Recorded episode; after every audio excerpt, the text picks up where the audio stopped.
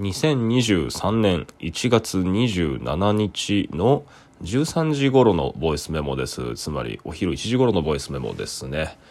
さあ、1日空いちゃいました。1日空いた上で、え2日目も同じ時間には更新できなかったのか、1回寝ちゃいましたね。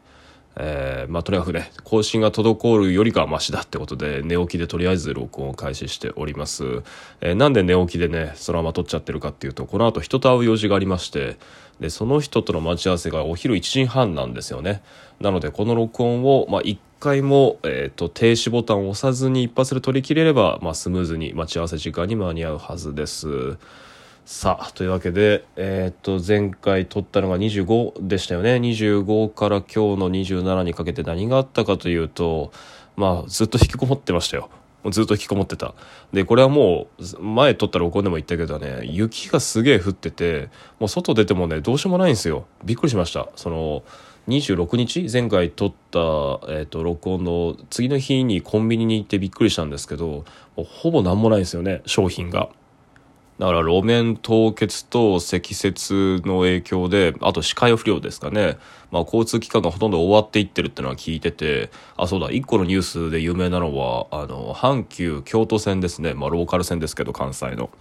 で、その大阪京都間の区間で、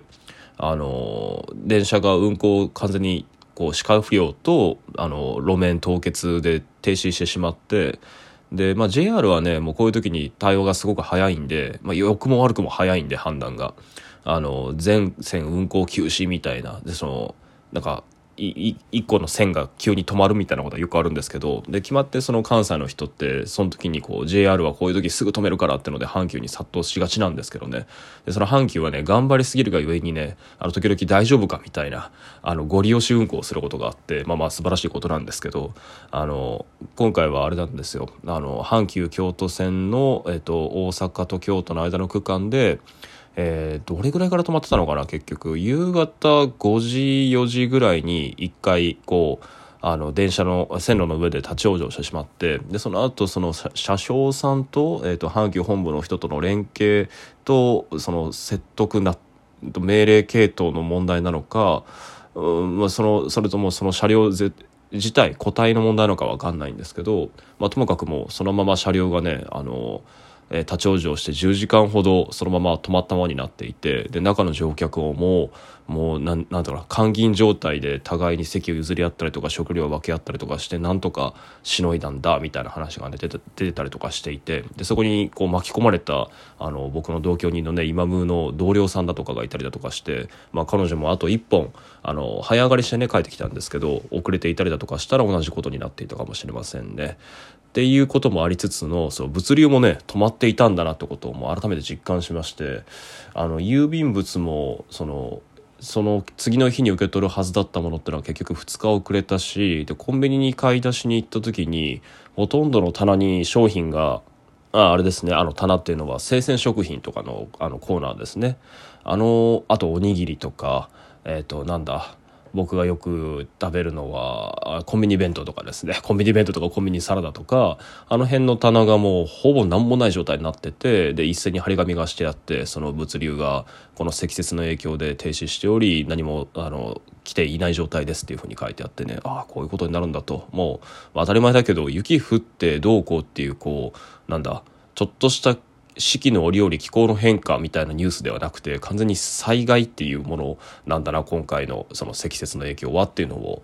感じたままあ2日間家で引きこもってひたすら仕事してましたね。で作業の方は前回の録音で宿泊していた座談家の直しっていうのは僕のターンはね一旦これでっていう形で終わらせることができてで残り2つなんですよ。2つともねまあそんな長い分量の原稿ではないんですけど終わらせなきゃいけなくて。うんこれから今日入れてか。今日入れて5日間なんとか月末に向けて猛スピードでやっていかなきゃいかんなと思う次第ですわ。で、えっと今日何話そうのかなと思い出していたんですけどそうですよね。前回の録音は雪の話で終わっちゃって前々回の最後に予告した話について喋れてなかった気がします。今日こそその伏線を回収して喋っておこうと。えっとね続きを話す話すと言ってたその話題っていうのはテクストに現れる私ってものの固有性についてだとかと。まあなんかその話題だったと思うんですけど、まあ、つまりえっ、となんだトークイベントがあったりだとかあその後秋田にこうなんだ取材旅行みたいなことをしながらぼやっと考えた。なんで自分はこうテクストの必然性みたいなことばっかりこだわるんだろうと。あの人に突っ込む時もそうだし自分で自分に突っ込む時もそうだしこれが書かれなきゃいけない理由は何だ？だとか、えー、これがこうあつこういうアプローチで臨まなきゃいけないのは何でなんだっていうこうなんかこの論自体の必然性を論が自分自身に問い続けるみたいな構造でなんかこうこの問いかけ自体のなんか一番外枠の必然性みたいなものを強固に中に中に織り込もうとする構造っていうのも、まあ、僕は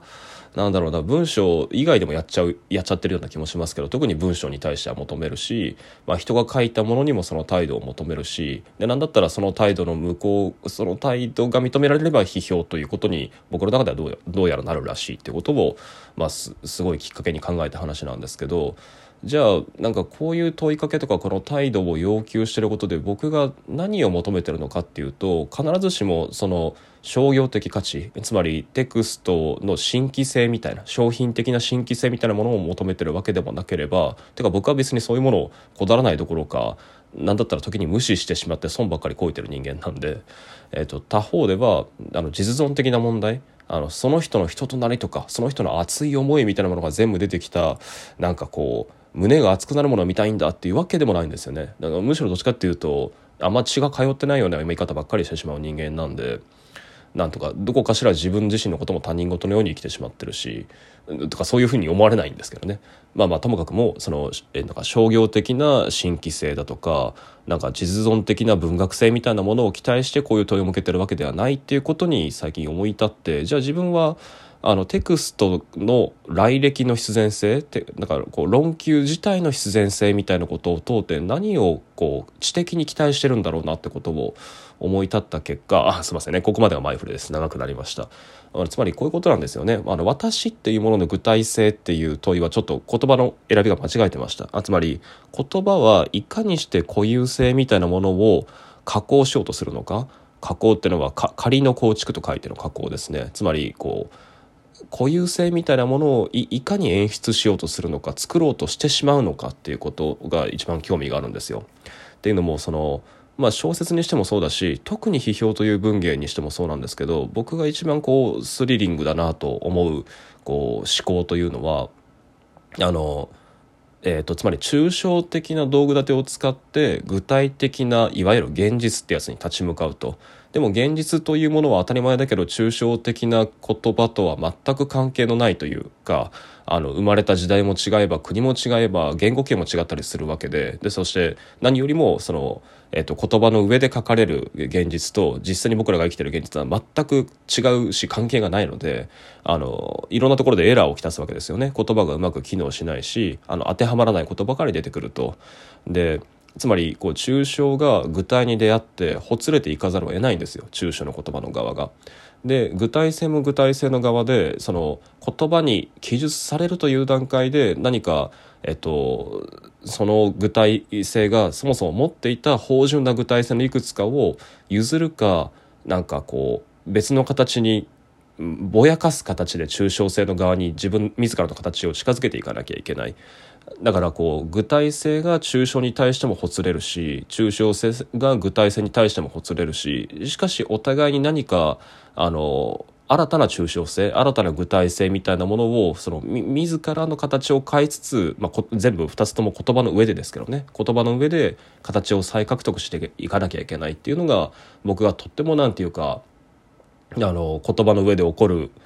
次元の話でいつもスリルを覚えるところなんですよね。つまりこう具体性が抽象性に出会って具体性の定義を変えなきゃいけなくなる。抽象性が具体性に出会って抽象性の定義を変えなくなる。変えなきゃいけなくなる。その具体性と抽象性の押し引きみたいなものっていうのがあの最も論理的な形で現れざるを得ないのが僕は批評っていう文芸だと思っていて、まあ、つまりその分析講師としての概念というものと作品というものが出会わなきゃいけなくなるからですね。あるいは社会現象でもいいけれども何せよその、えっと、そもそもは抽象的で普遍を謳っていた概念というものにあるある現実とか傾向性に即して思考性を与えなきゃいけなくなってでこれが何ていうか具体性に対してのほつれですね抽象の。で具体性の側、まあ、つまり社会的現実だったり作品だったりっていうのも抽象的な分析講師に沿う形に沿うように不都合な差異とか差分みたいなものをマスキングしなきゃいけなくなる。